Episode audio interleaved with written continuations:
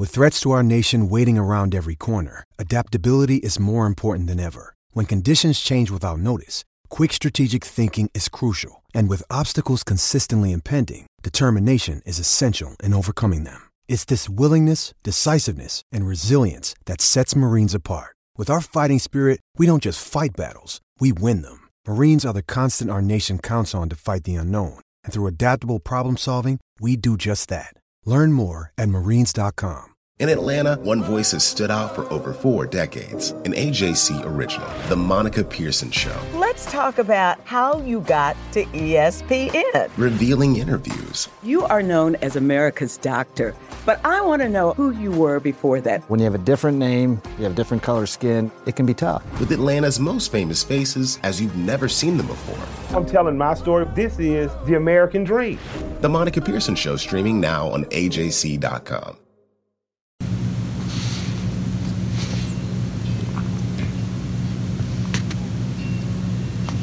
Hey, everybody, this is Doug Roberson of the Atlanta Journal Constitution with today's edition of Southern Fried Soccer. I thought today we would talk about the groups for the 2018 World Cup in Russia. The pots were unveiled today. Uh, among the eight groups, there are quite a few very, very interesting ones, but let's go through them first. Group A contains Russia, Uruguay, Egypt, Saudi Arabia. Group B, Portugal, Spain, Iran, and Morocco. Group C, France, Peru, Denmark, Australia. Group D, Argentina, Croatia, Iceland, Nigeria. Group E, Brazil, Switzerland, Costa Rica, Serbia. Group F, Germany, Mexico, Sweden, South Korea. Group G, Belgium, England, Tunisia, Panama.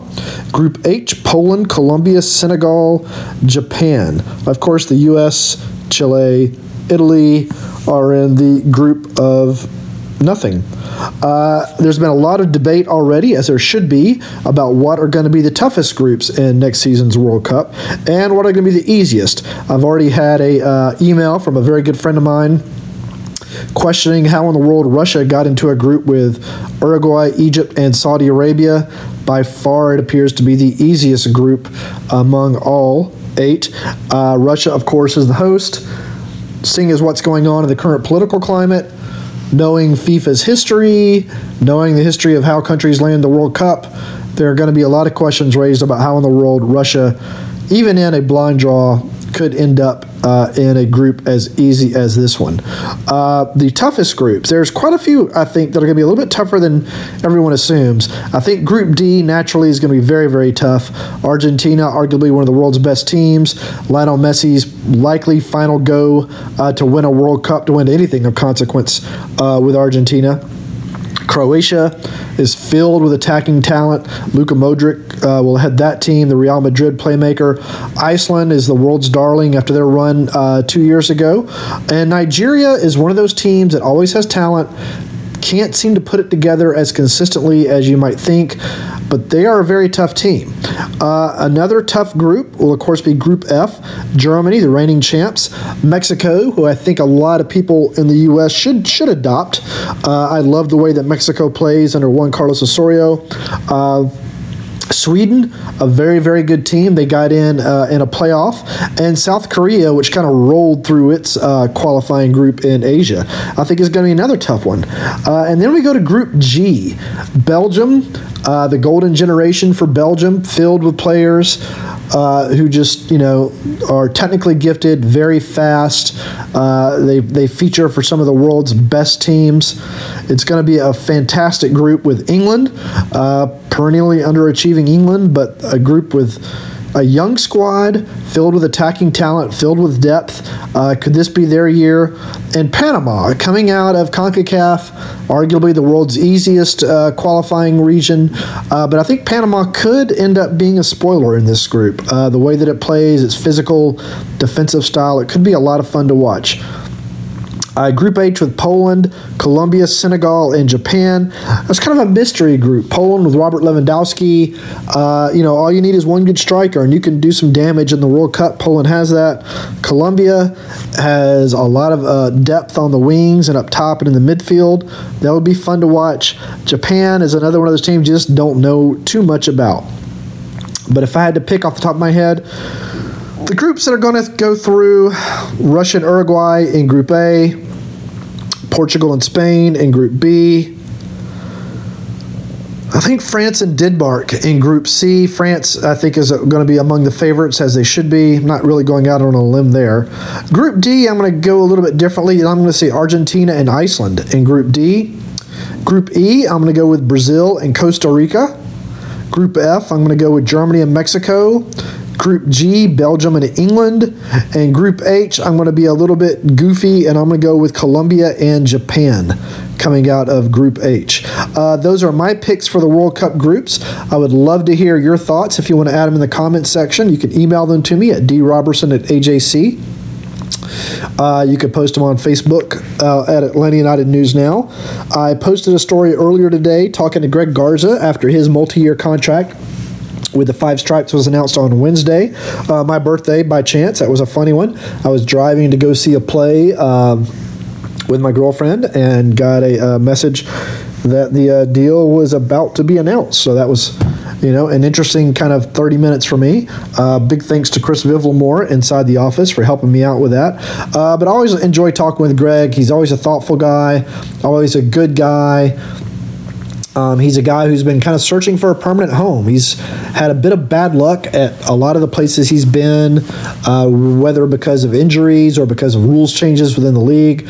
So it's kind of good to see him land with a team that uh, you know wants to promote stability, has a good core in Atlanta United, has potential and ambition. Uh, obviously, Atlanta United played much better with with Garza roaming up and down that left flank uh, than without him. Uh, not to say that Mikey Ambrose and Chris McCann didn't play well; they did, uh, but it's just a little bit different with Garza than with those other guys. The big questions for him around him, uh, you know, voiced by several of, of his team supporters, is his history of injuries. He had two hamstring injuries in September that sidelined him uh, for about seven games, six or seven games, I think. He said the hamstring is fine now. He thinks that the first one was just a result of uh, kind of the fatigue, the number of games in short in such a short period of time. The second one, he might have rushed himself back a little too much. He thought he had done everything uh, to recover from the first one, suffered against New England in the middle of September. And then they went to New England. It was a cold, wet night. He got out there and he said he could just feel it almost immediately. Uh, the team wasn't training as often because of the eight games in 24 days. So he thought that. Um, he just he, he thought he was going to be okay, but had he been able to train and, and be able to really test the hamstring out, he likely would have known better if he was going to be able to play. But that's how the schedule was made, and so he's guessing that the 2018 schedule, which will come out in January, uh, likely that won't be a problem. Um, but anyway, I hope you'll get a chance to read that. I've tweeted it out at Doug Roberson AJC. You can find it on Facebook at Atlanta United News Now. I hope you'll subscribe to this podcast, Southern Fried Soccer, on iTunes, and I hope you have a great weekend. Uh, this is it for me, uh, Doug Roberson again with the Atlanta Journal Constitution. I am posting also uh, team by team capsules for the World Cup. I'm calling them the way too early World Cup capsules. I've posted two. I hope you'll have a chance to read them as I continue to post them throughout the month. Take care. Bye bye.